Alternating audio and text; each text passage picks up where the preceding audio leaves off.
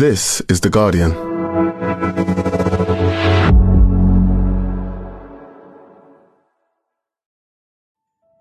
The image many of us will have of the UK lush rolling hills and meadows, shimmering chalk streams, fields with giant oak trees and finches overhead well, it doesn't really fit with reality anymore. The variety of plant and animal life in the UK is so depleted it could cause an ecological meltdown. Even in those identified as conservation priorities, there's been an average 60% decline. Look how many orchards there are there, how many trees there are there. Lots of Kent was like this, whereas this is what it looks like now.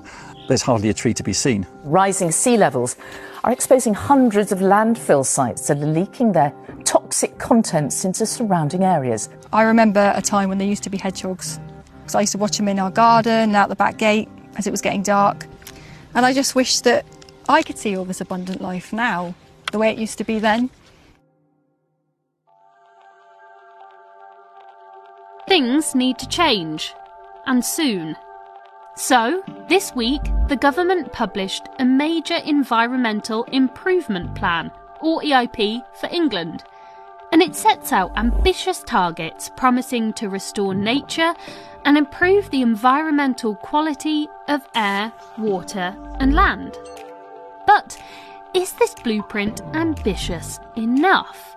Will it really be able to halt and reverse the dire environmental outlook and restore our green and pleasant lands. From The Guardian, I'm Madeleine Finlay, and this is Science Weekly.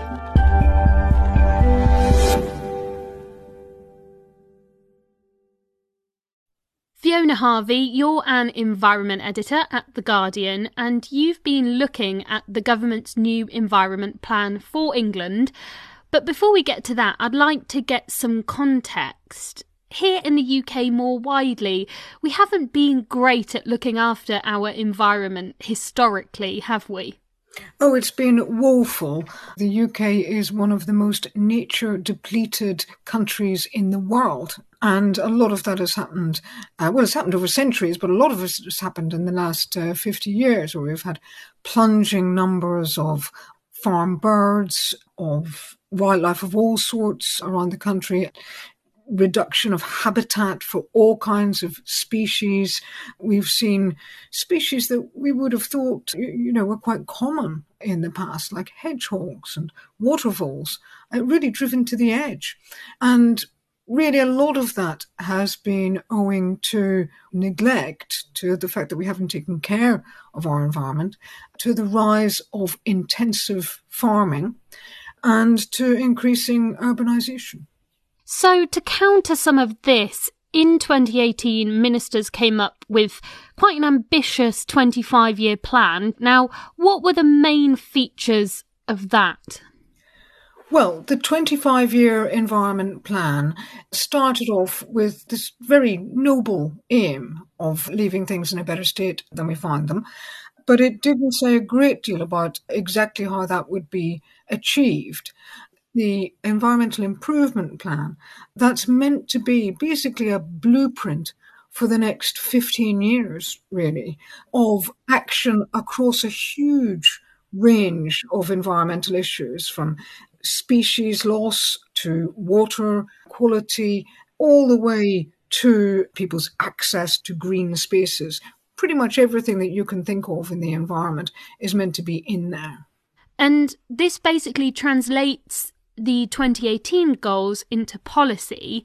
But I wonder, in the interim, in those five years, have we actually been making any progress? It's hard to see a great deal of progress over the last five years. And in fact, the Office of Environmental Protection, which is the watchdog that was set up under the Environment Act, it reported back that we've been failing across most of our environmental measures, and on the few that have not been failing, uh, they haven't shown any progress. So it's a pretty dire picture, actually. We're also seeing, in a, in a different part of, of the government's operations, we're seeing uh, the government creating more confusion potentially over some of its existing regulations because the government has resolved that all of the the existing regulations that come from the EU will be reviewed and many of them scrapped before the end of the year. Now, we thought originally that there would be about 570 environment regulations that this review and potential scrappage applied to. Now we find out that there are nearly 1,800 environment regulations that will be affected. That would be a mammoth task at any time to try to do that at the same time as halting the decline in the UK's environment and improving the UK's environment is going to be even harder.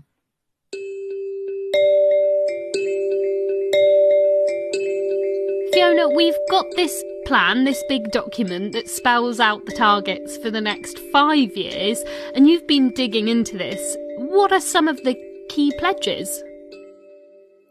Well, this plan covers a, a, a huge amount. It's uh, 262 pages long, and there are some great pledges in there. For instance, that every home will be within 15 minutes walk of a natural green space or water.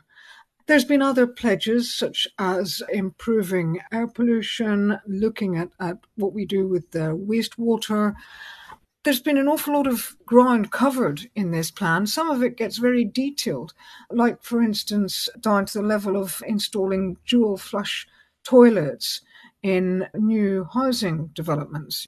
But we're also told by green experts that there's an awful lot of gaps as well, unfortunately.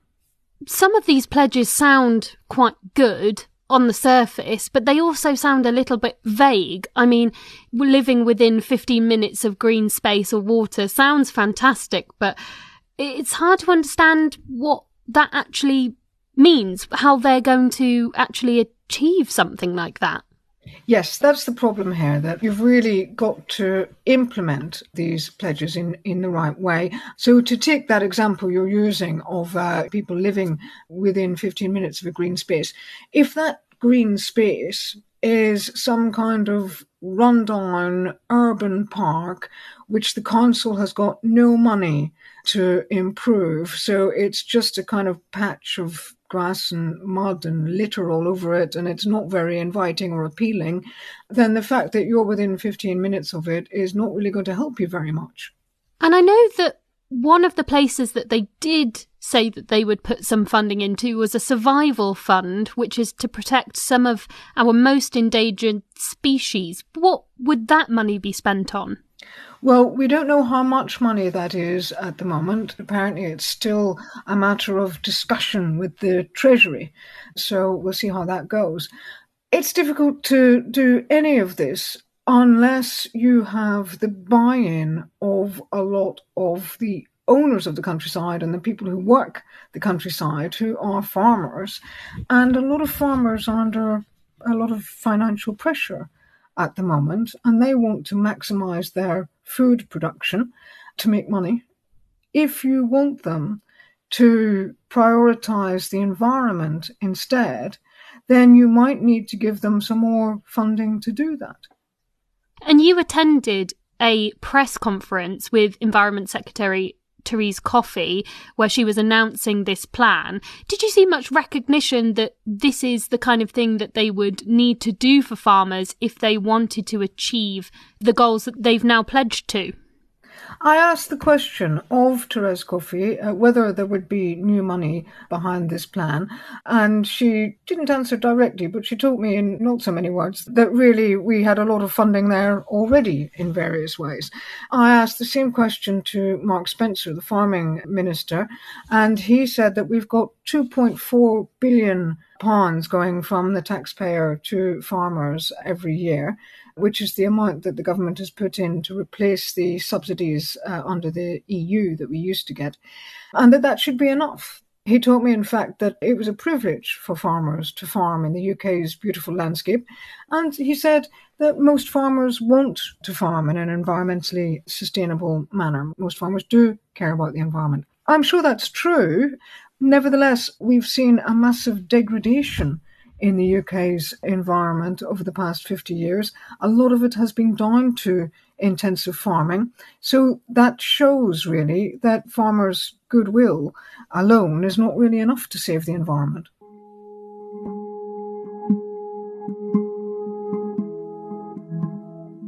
Now, funding aside, another one of the pledges that caught my eye was tackling sewage spills, which was such a massive issue last year going into this year.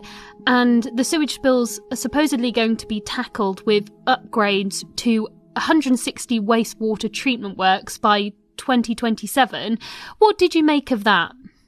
The basic problem here, the reason why water companies are pouring sewage into rivers and beaches is one, because they can, the government doesn't stop them, and two, because it's cheaper to do so than it is to actually upgrade your water systems.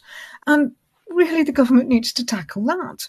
And it seems to me, and it seems to a lot of experts I've spoken to, that Eh, there are more direct ways in which the government could act to call these water companies to account. So it seems strange that if the goal is to stop sewage in our waterways, and that's what ought to be the goal, then that could be achieved by regulating these companies far more stringently. But the government doesn't seem to want to do that. Yeah, I was also struck by the fact that one of the key pledges was on toilet flushes, which, you know, water efficiency is, of course, really important, but it kind of pales in comparison to what's happening already with all of our sewage. And it seems to kind of put the onus on improvements further down the line rather than sorting out what's going on already. Similarly, look at something like uh, air pollution. Therese Coffey said that she would have loved to put in more stringent air pollution targets in line with uh, what the World Health Organization tells us is necessary to protect children and, and adults' health. But she couldn't, that uh, she didn't think there was any chance of meeting them. So she's gone with the more lax targets.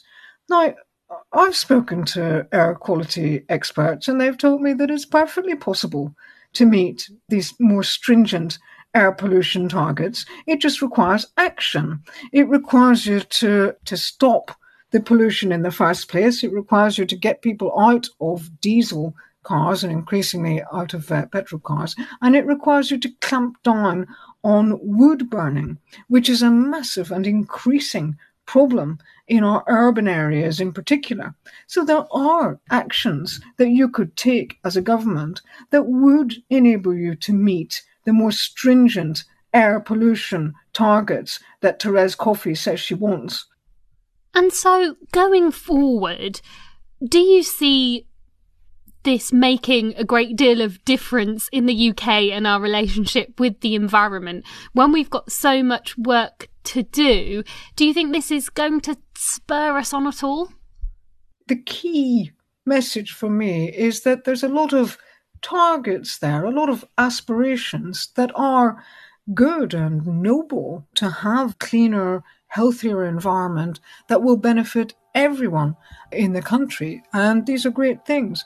But what we're missing is the hard decisions that some people won't like that are necessary to achieve those targets. Fiona, thank you so much for coming on and unpicking this for us. It's been really fascinating. Thank you, it's been a pleasure. Thanks again to Fiona Harvey. You can find all of her coverage of the Environmental Improvement Plan for England on theguardian.com. And that's it for today. The producer was Helen Brown, the sound design was by Solomon King, and the executive producer was Ellie Bury. We'll be back on Tuesday. See you then.